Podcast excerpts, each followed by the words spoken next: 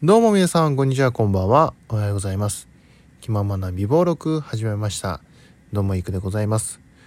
この番組は、北陸在住のサラリーマンが、ゲームや音楽ことについて、自分の思いを気ままにトークしていく、ブログ的ラジオでございます。よろしくお願いします。はい。えー、さてですね、もう年の瀬も瀬ですね。年も、年の瀬も瀬でございますけども、えー、ご無沙汰でしたね。えー、なんかその仕事がすっごい忙しいってわけじゃなくて、むしろ、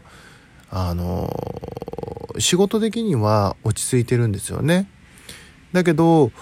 なんかこう、気持ち的にこう、世話しないのか、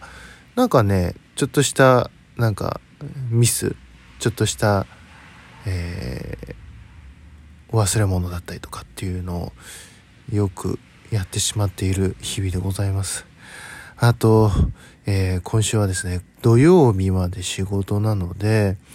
まあ、日曜日ぐらいから次の週の日曜日5日までですね、1月5日まで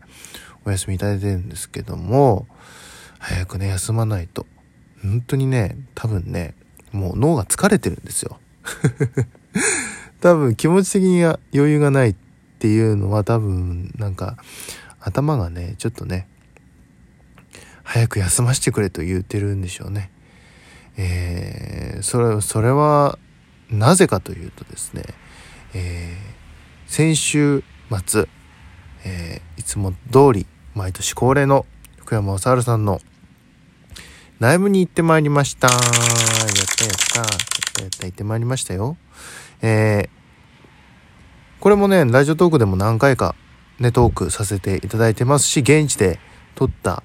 ものもあったりしましたけども、えー今年も横浜の港未来にありますパシフィコ横浜展示ホールにて福山冬の大感謝祭その19ということで行ってまいりました。えー、まあ、ライブの内容等々はですね、まだまだ、あの、まだ、えー、カウントダウンライブまで、えーありますので、えーそのカウントダウンが終わって、えー年明けのトークで、えーまたね、あの、感想トークの、えーしてみようかなと、えー思っておりますので、ぜひ聞いてください。よろしくお願いしますね。えーでね、でも今回僕は、えー初日と、え2日目ですね、えー行ってきたわけなんですけどね、初日は、えーブロス限定と言いまして、ファンクラブの会員の方、そして、え福山モバイルサイト、F モバなというんですけど、F モバ会員の人しか入れない、えライブなんですけども、やっぱり、そのライブの初日ってやっぱり、こう独特の緊張感、まあ、セットリストも誰もわからない、演出もどんなん来るかわからない、えーっていう感じで、まあ、本人も、あの、ドキドキな、えーそのドキドキさが伝わるような、こう、やっぱりちょっと刺激的なね、えー初日でしたね。そして2日目はですね、これも、まあ、あの、毎年恒例になりました。えー男性限定ライブ。本当にね、この日だけは、えー、港未来の男性の割合が若干こう増えてるんじゃないかなと思うぐらい、えー会場には男性しか、男子しかいませんでした。いえ、でもね、その、やっぱ福山さんのファンの人って女性の方が多いので、女性だとこうやっぱ黄色い声援がね、こう飛び交っている中で、でもその日だけは、その12月22日なんですけど、その日だけは、えー男の、おい、おいみたいな、すごい熱い、初日とはまたこう180度趣が違うライブで、セットリストもね、その男性限定ライブ仕様になっておりまして、結構日替わり、あの曲変わってたんですよね。なんで、一粒で二度美味しいみたいな、えー感じでよかったですね。まあ、まだ詳しい内容はね、ちょっと差し控えさせていただきますけども、えーぜひぜひ、あの、わーわーご加入いただいてる、そこのあなた、えーカウントダウンライブ生中継。これもね、毎年恒例で本当にありがたいですね。自分が見たライブの数日後にこうやって映像で見れるっていうのは、これは素晴らしいですね。いつもわわさんありがとうございます。今年もやらさせていただきます。そして、紅白にも、このライブ会場からの中継で、えー、紅白もありますんで、まあ、ワーを見れない方はぜひ、紅白見ていただいて、あ、こんな感じなんだなっていうのを感じていただければなと思いますよ。はい。えー、さて、でね、その、さっき、あの、まあ、横浜にいるって言ってましたけども、その土曜日ですよ。21日。あの、本当に横浜、もう本当に近いところで、あの、ラジオトークのトークバーっていうのが開催されてたんですよ。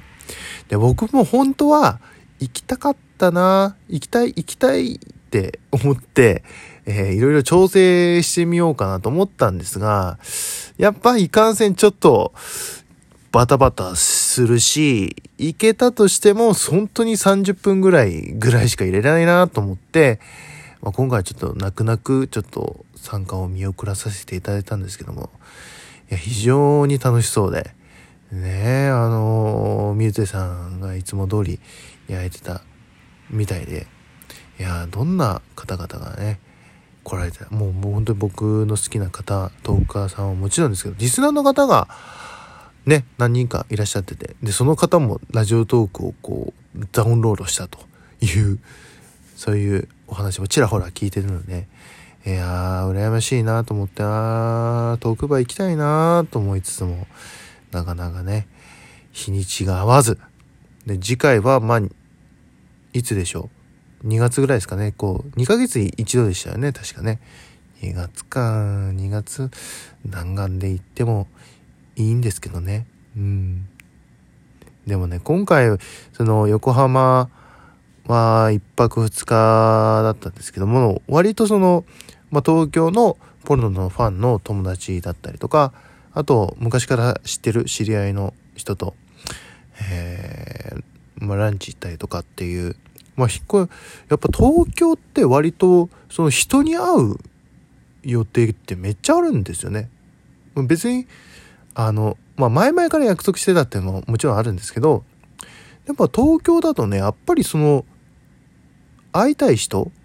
とか飲みたい人とかそういうのがすごい合うんですよね。うん。まあ、みんな大体、大体東京に住んでるっていうのもあるんですけど、でもやっぱりね、なんかね、その、毎回毎回僕も東京行けるわけじゃないので、まあ本当は東京行きたいんですけどね。うん、だから、来年からはなんかワンシーズンごとになんか東京行ってもいいのかなっていう、その、まあ旅行っていうよりかは、どっちかつと人に会いに行くみたいな。えー、よう久々みたいな。なかなか会えない人に会いに行くっていう目的ですごい、ワンシーズンワンシーズンでね、東京行くっていうのもいいかなと思いますよね。まあでも来年はね、あの東京オリンピックありますから、ちょっと夏はね、ちょっと厳しいかなと思いますけど、それ以外の季節とか、もちろんなんかライブとかね、そういうイベントがあるんだったら、それを絡めて、なんか東京に行けたらなと思ってますね。うん。前もって、早め早めにやっとけば、ややればやるほど、あのまあ安く行けるのでね、うん。まあちょっと飛行機とかちょっと乗るの大変ですけど、めんどくさいですけど、でもまあまあ、そういうのもありなのかなっていう感じはしますよね。うん。はい。というわけで、えー、実は私、トークバーのに開催期間中に横浜に実は行ってましたという、えお話をさせていただきました。いかがだったでしょうか？えー、そしてここでお知らせでございます。えっ、ー、とですね、ラジオトークさんで今、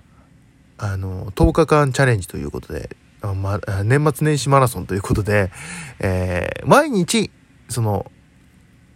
あげられるお題に対してトークを1分でもいいんで、えー、アップしてください。連続アップ、毎日アップしてください。そしてそれをシェアしてくださいっていうことで。で、それを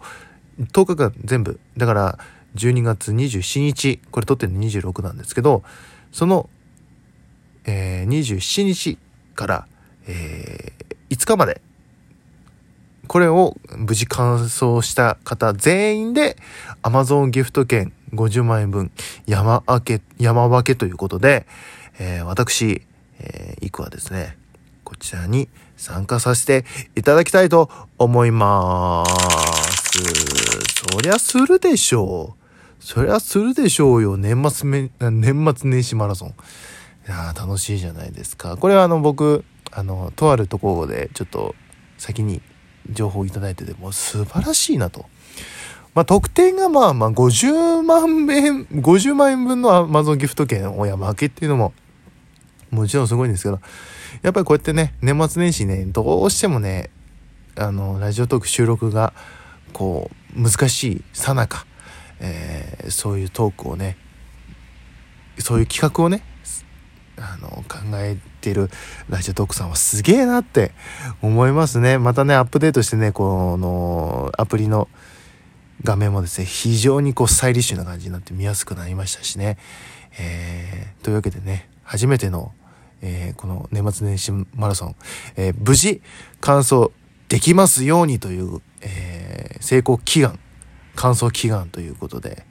え、また明日からですね、で、僕はですね、基本的にその午前中、朝とか、そこら辺にアップすると思います。多分そうした方が忘れないかなと、えー、思っておりますんで。まあ、日によってトークの長さは違うかもしれませんが、えー、10日間、えー、これから明日からですね、え、10日間毎日投稿させていただきますんで、ぜひぜひ、え、聞いていただければと思います。というわけで、ここまでのお相手は、いくでございました。それでは、え、年末年始マラソン、明日からタートです。